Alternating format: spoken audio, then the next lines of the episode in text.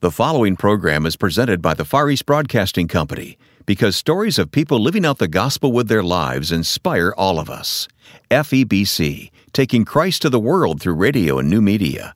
Learn more at febc.org for me one of the best ways to understand scripture and interact with it is to is to learn history and put the two together. I just think that's kind of funny that i'm studying what's really really old so that i can understand god better and understand the present better and, and maybe the future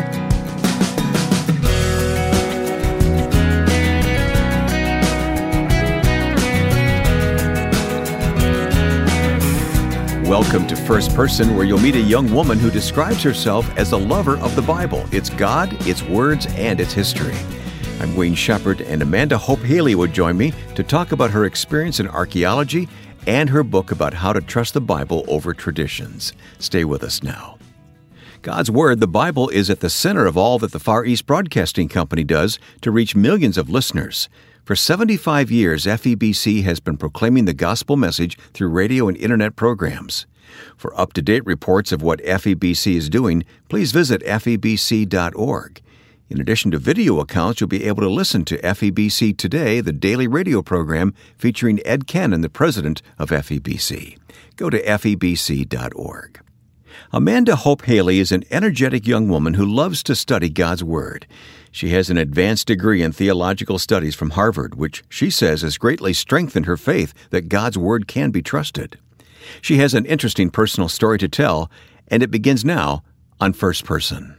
Um, I'm from Tennessee, the Nashville area. I was born and raised here, um, went to church all of my life. I was raised Southern Baptist, and um, actually, when I was in high school, I sort of thought maybe I was feeling a call to the ministry. Honestly, a, a lot of my, especially male friends, were going up in front of the church and declaring their own feelings that way. But as a as a girl in the Southern Baptist denomination, I didn't know what to do with that. So I just kind of stuffed it down and went to college. And at Rhodes College, which is Presbyterian, everyone is required to take some religious courses.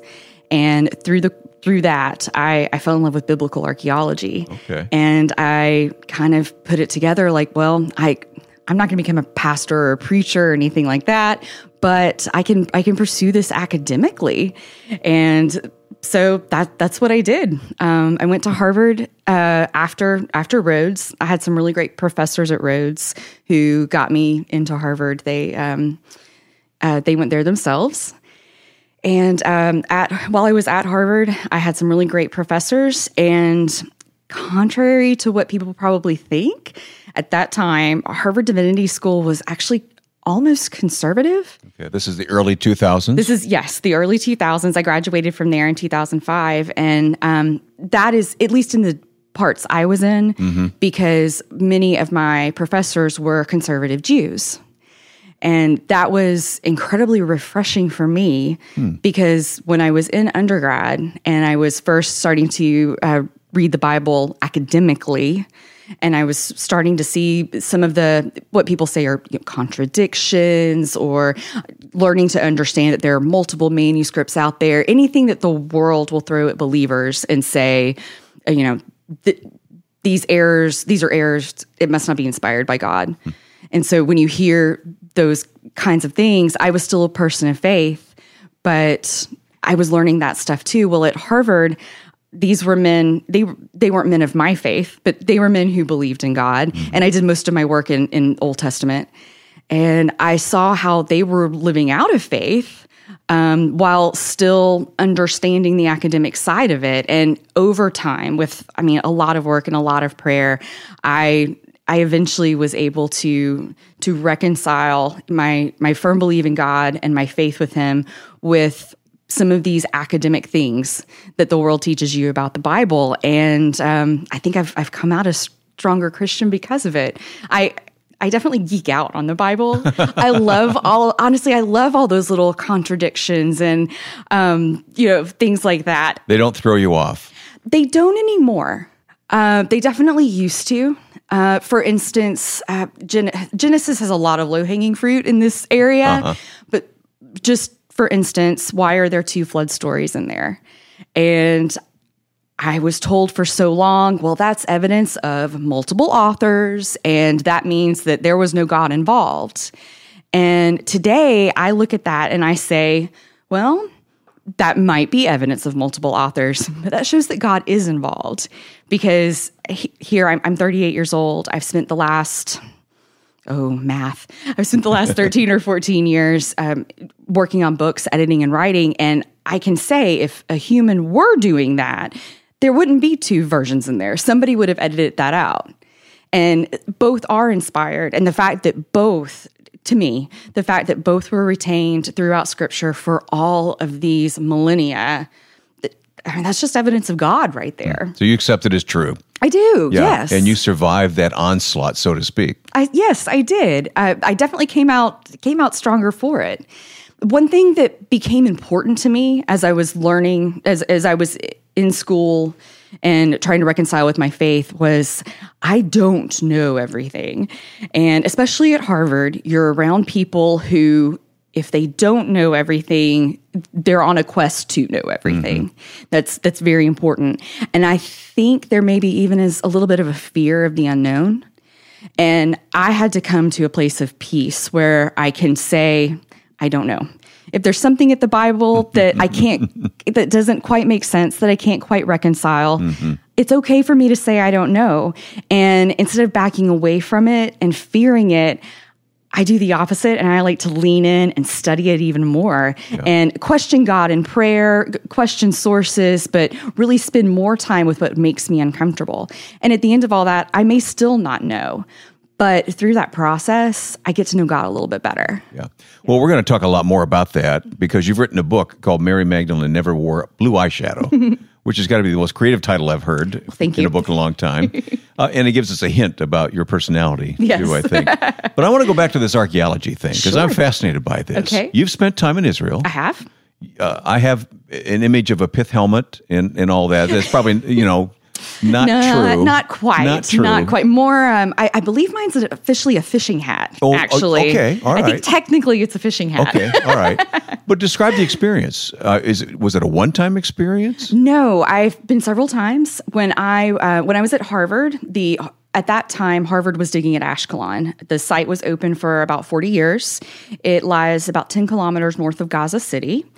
And a lot was discovered there about the Philistines. In fact, most recently, uh, in in the closing season, there uh, they found a cemetery, and there was enough DNA between all the bones that people who understand that a lot better than me were able to take the bones, do DNA research, and discover that the Philistines were indeed from the area of Mycenae around the Greek islands. This is I- something I remember reading some of this in the news. Yes. yeah. So It- this it made world news, this- it did. This Yeah. was my site, and or not my site, but I, I dug there. where you were. Yeah. I have I have an affection for it. Tell me what a day was like uh, for you on, Okay. on the dig, right? That's what you would call it? Yes. See how we much I know? Yes. there you go. um, the first time I went, I uh, was I actually turned 23 while I was there, and so I was you know pretty healthy physically, and it is very very physically demanding. Is it? You get up about four o'clock in the morning because Israel is hot, so you want to do as much in the cool of the day as you can. Uh-huh.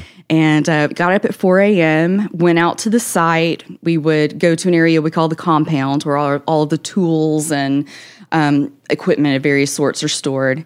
We'd all get those and then disperse to whichever squares we were digging in for the day. And then we would dig until roughly 1030. Then we would break for second breakfast which I just thought was the most fabulous Yeah, thing because in 2003, the Lord of the Rings movies were in theaters. um, so we had second breakfast. It's an archaeology thing. um, we and at Ashkelon, we would actually sit underneath these natural fig trees, um, and it, it was absolutely beautiful, just Mm. right on the coast of the Mediterranean.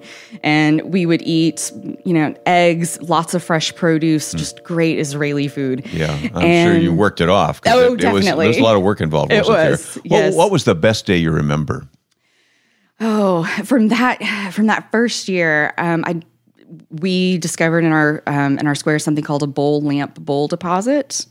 So the Philistines and actually other cultures too, when they would build their homes, especially, they would put foundation deposits in, And this is probably most akin to where the way we will do like foundation stones or put plaques on the sides of buildings when the cornerstone is mm-hmm. laid, that sort of thing.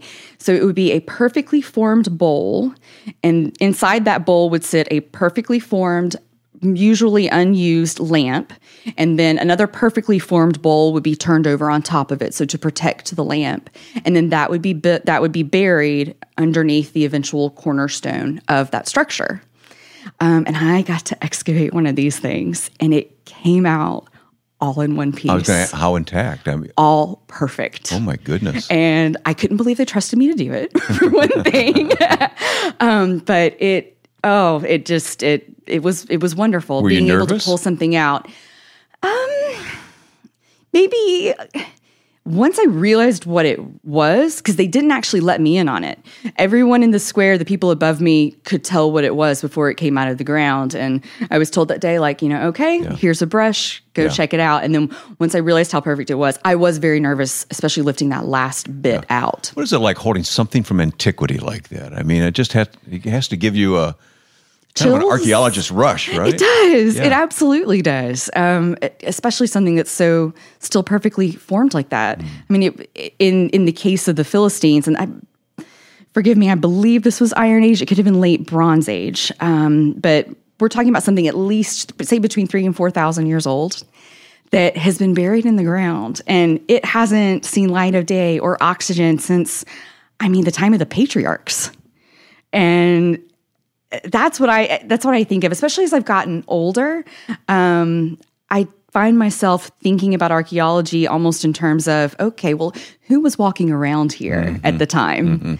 Um, so yeah, it, it, it gives you chills. Just being in Israel does. The whole nation is that way. There's more to talk about with Amanda Hope Haley, our guest on First Person, and it comes up in just a moment. Listening to your station is my first priority when I get home. Sometimes I even listen twice. First on the radio and then through the internet. Thank you for all your hard work. The Far East Broadcasting Company receives millions of responses each year from grateful listeners. FEBC is dedicated to taking Christ to the world through radio and new media. To learn more, please visit febc.org. That's febc.org. The Far East Broadcasting Company, until all have heard. My guest is Amanda Hope Haley. She's the author of Mary Magdalene Never Wore Blue Eyeshadow. It's from Harvest House Publishers. Okay, let's get into the theme of this book Okay. that you've written. Yes. Uh, tell me what what is this all about? Well, the the subtitle helps because it's a long title. Um, the subtitle is "How to Trust the Bible When Truth and Tradition Collide," and the the seed of the idea came to me many years ago when I was actually in graduate school. I uh, was sitting in a class. We were studying something called the Gospel of Mary, which is a non canonical gospel, but it was written around the same time, has the same characters as the Bible, but it is it is not divinely inspired Yeah, not for lots of reasons. No, no, Right, right. absolutely not. But we were- we were studying it more for historical perspective, and the teaching fellow asked the room, "Why do you think in this text that the other apostles don't believe what Mary is saying to them? Because in this story, supposedly Jesus has given her special special knowledge." Um, and I I thought I knew the answer. I've been in church all of my life. I raised my hand and I said, "Oh, well, it was because she was a prostitute." And sitting across from me was a Harvard undergraduate student who, in my memory, always wore like a pink polo shirt with the back of the collar popped up. And he laughed so hard, he leaned back on the back two legs of the chair and he actually hit the wall behind him. And then he said, How did you get to graduate school mm-hmm. without knowing that Mary Magdalene wasn't a prostitute? And aside from the embarrassment factor there, Still kind of a condescending tone. Oh, it but definitely was. Yeah, it yeah. definitely was. Um, the, the the teaching fellow handled it great, and he explained to me that the tradition derives from when Pope Gregory the Great was um, was the pope, and he is the one who basically linked the unnamed woman of Luke seven with Mary Magdalene, who is Right. unfortunately the next name Yeah. in Luke eight, and. Um, so, I mean, I was embarrassed, but on, on my way home, I walked Boston was really expensive, and my husband and I were newlyweds and very poor, so no car.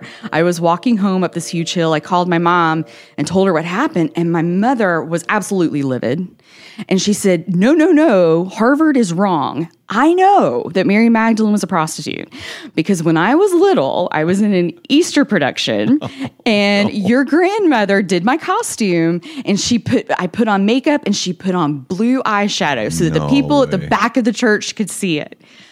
And um, so, I mean, it dawned on me that is three generations of God loving, Bible believing, church going women. So what's at play here? What's what's going on here? Where it, it's it was a tradition. It was a tradition. It's not backed up at all by scripture. Correct. Correct. A lot. Well, the there are unnamed women there, and going back historically, I assume that Pope Gregory was preparing his his talk for the the following the following day and he looked at it and he wanted that woman to have a name. As a writer i would say for brevity's sake for clarity whatever she didn't have a name. And so he just went to went to the next the next woman's name and mm-hmm. took it. And at that time the the the Protestant Reformation hadn't happened yet. So if you were a Christian, you were a Catholic and you were listening to him and everything he said was considered to be the inspired word of God.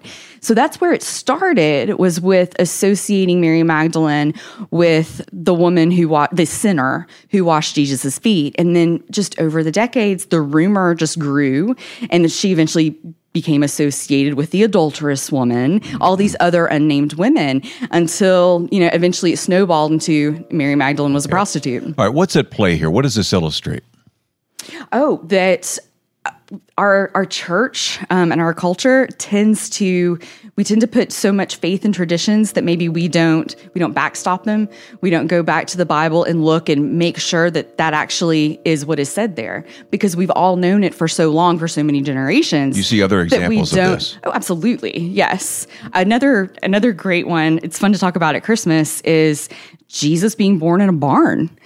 Um, I, I think about whenever I think of Christian Christmas, my favorite part was always setting up the manger scene, all the little plastic figures and the Spanish moss on top of it and the fake snow. I don't know, um, getting all that set up. Well, when I picture the nativity, even though the Bible talks about him being born, being turned away from an inn, um, I I picture him out in the middle somewhere being born in a barn. And when you get into archaeology and you understand what uh, what cities looked like at that time, what houses looked like, and when you learn about uh, Jewish hospitality practices, what probably happened, uh, what more likely happened, is that um, Mary and Joseph they were going into Bethlehem for the taking of the census, and they were basically knocking on doors, maybe a friends, maybe a family, and it is part of the Jewish tradition that you offer hospitality to anybody you can, and wherever they went, the people said. Um, what what gets translated into English is there's no room in the inn that same word can also mean there's no room in the second story of our house, oh. basically. Mm-hmm. And the way houses were, people lived upstairs, they ate upstairs, they slept upstairs. In the bottom, it's where the animals stayed, that's where the cooking happened, all of that. And so, really, they were invited into the home of a family. There wasn't room for them to be upstairs. And so, that is where he was born. And t- to me, he was still laid in a manger Yes. What, That's clear in Scripture. Definitely, yes, absolutely. Um, and, and animals were there. And I mean, archaeologically, that would make sense as well. But what changes is what I see as a tradition really around the Mother Mary. Because when we tell the story, I, at least I was taught that there was an angry innkeeper who Yeah. looked at this unmarried It's always made pregnant woman. the bad guy. Sure. Exactly. Yes, and that it was some sort of bias against her. And that just wasn't there. That only distracts from what actually is the birth narrative. Well, why are these things so important to us, particularly today? Because we're we're followers of God and uh, we're here to get to know him. He wants a relationship with us and he has chosen to reveal himself through scripture. And that that's how we do it. We we interact with what is in the Bible and get to know it better. And as we understand it better, we understand him better. And it's also appropriate as we pass on the gospel message Of course. to succeeding generations that we don't pass on these inaccuracies, errors. these errors Uh, That, that, but it's tested against Scripture. Exactly. That's an important part of all this. It absolutely is. When since I wrote, well, since before I wrote this book, I've always thought about um, James saying that uh, the teachers are held to a higher standard, and to me, that means anything that I talk about. I mean, it's it's it's on me to go back and make sure everything is correct. And so, I for hundreds of years, I guess that means priests and pastors weren't going back to actually make sure that was Mary Magdalene uh, washing, you know, washing his feet. It's a little thing that in in the grand scheme of, of, of faith it doesn't really matter but but it's in there and it has had a huge effect i think on on on culture and on christianity and on the way christians even interact with one another Well, God's word is God's word. Yes. And and what He has given us, He wants us to know. And Yes. what He hasn't given us, it's not for us to know at this time. That's right. I mean, is that how you look at it? absolutely um, that's why i like to say i'm, I'm okay with saying i don't know That doesn't mean we shouldn't study it. Exactly. We need to interact with it. I God from the beginning could have said, you know, okay, every year we're going to have one worldwide press conference. I'm going to come down. I'm going to tell you this, you do this, don't do that. You're bad, you're good, you know, whatever. And then go back up and, you know, that's it. But instead, he chose to reveal himself this way with these texts that aren't completely clear to us, especially if we're encountering them through through translation. Yeah. And um, I guess that maybe he did that because in this format, it forces us to interact with the text. Mm-hmm. And he's a God of relationship. He walked in the garden with Adam. He wants to know us intimately. And you can't have a relationship with you know, a talking head on a stage giving instructions. You you have a relationship with someone you spend time learning about. And yeah, yeah, learning. So, is it been your experience that this has energized your Bible reading? Oh, absolutely. Your study of the Bible? Yes, I I have been accused of geeking out on it. Um, just just the little things. I and every time I read the Bible, I'll I'll I'll see something different and think, how did I not notice that before?